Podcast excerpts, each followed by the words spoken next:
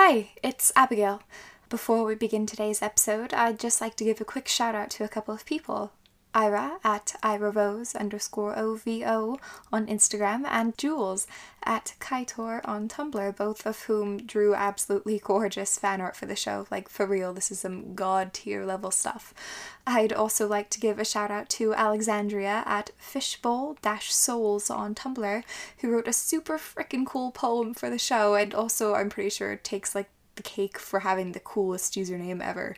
Thank you guys so much. I am absolutely enamored. Anyways, um, if this whole biz sounds interesting to you and you too would like a shout out on the next episode of Back Again, Back Again, feel free to leave us a review on iTunes with the hashtag Back Again Podcast Fam or tag any of our social media pages with fan art, fanfic, or whatever creative outlet floats your boat. I love you all so much and hope you're having an amazing day because it's October, it's spooky season, so that's pretty cool. Anyways, on to the episode. Back again, back again, episode 5. A feast, a festival.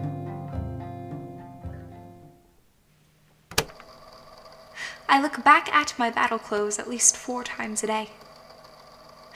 Once, as I get up to see if my other dreams have manifested, or if the armor was a dream thing, finally faded.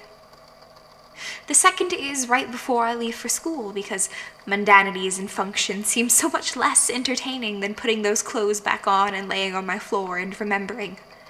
The third is upon my arrival home.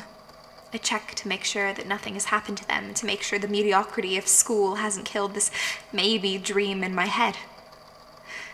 And the fourth if there's no extras scattered in, because I'm a creature of nostalgia and a weak sense of will is before I go to bed. Because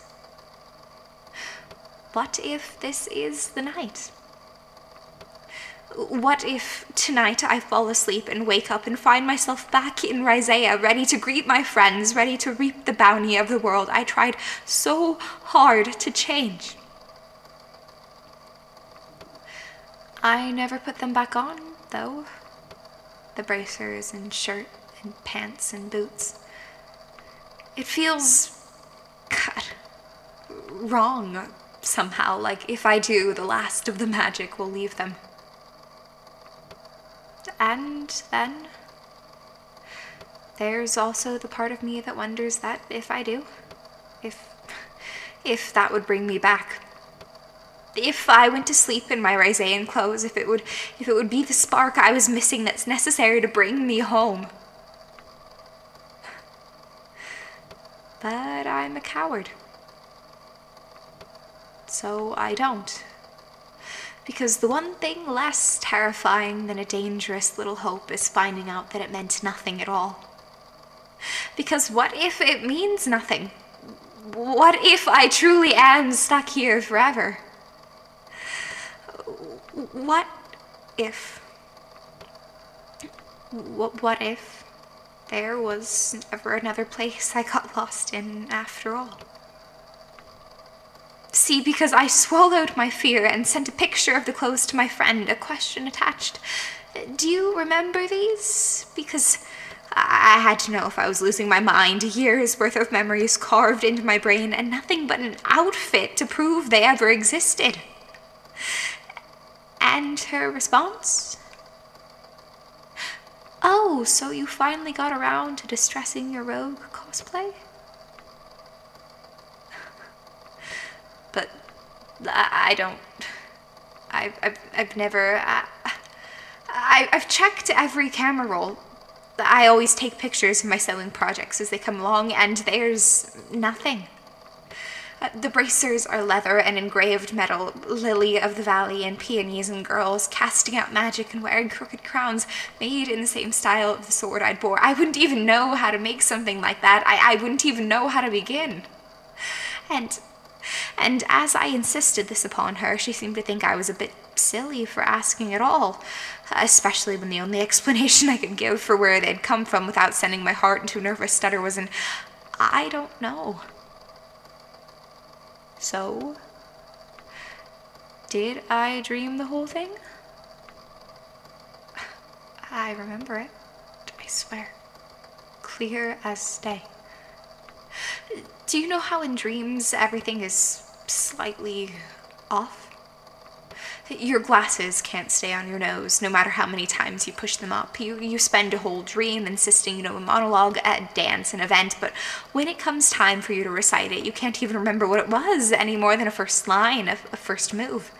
It seems vivid and real in your dreams, an impossibility meant to occur, but when you wake up, it, it fades into disillusionment, and there's only a second or two where you keep believing in whatever it was you dreamt.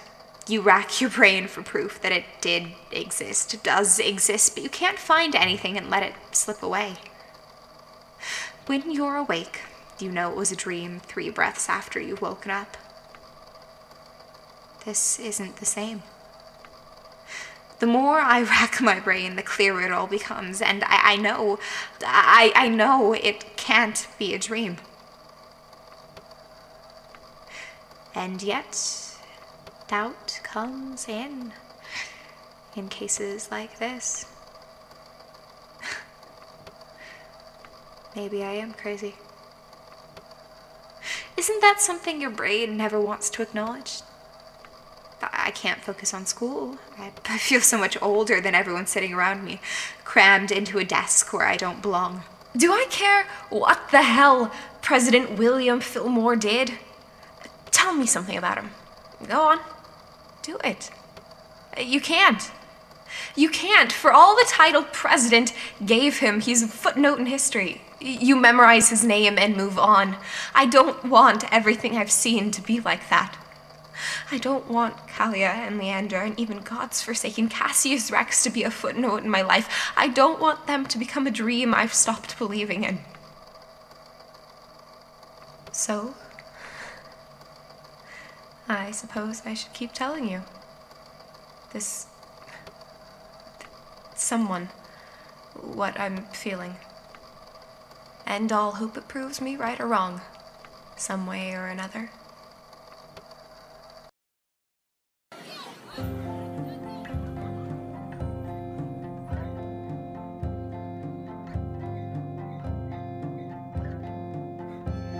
Back Again, Back Again is written and produced by me, Abigail Eliza.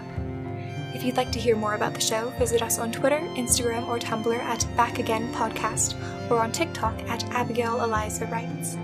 Our outro music is Nightingales by Pierce Murphy from the album To Japan and is licensed under an attribution license. The song was retrieved from freemusicarchive.org. Visit the description of this episode for full copyright information and a link to the page. Sound effect attribution, similarly, can be found in the episode description. If you've made it this far, thanks for sticking around. You are important in this world and have a role that no one else can fill. You are loved. I hope you have a wonderful day.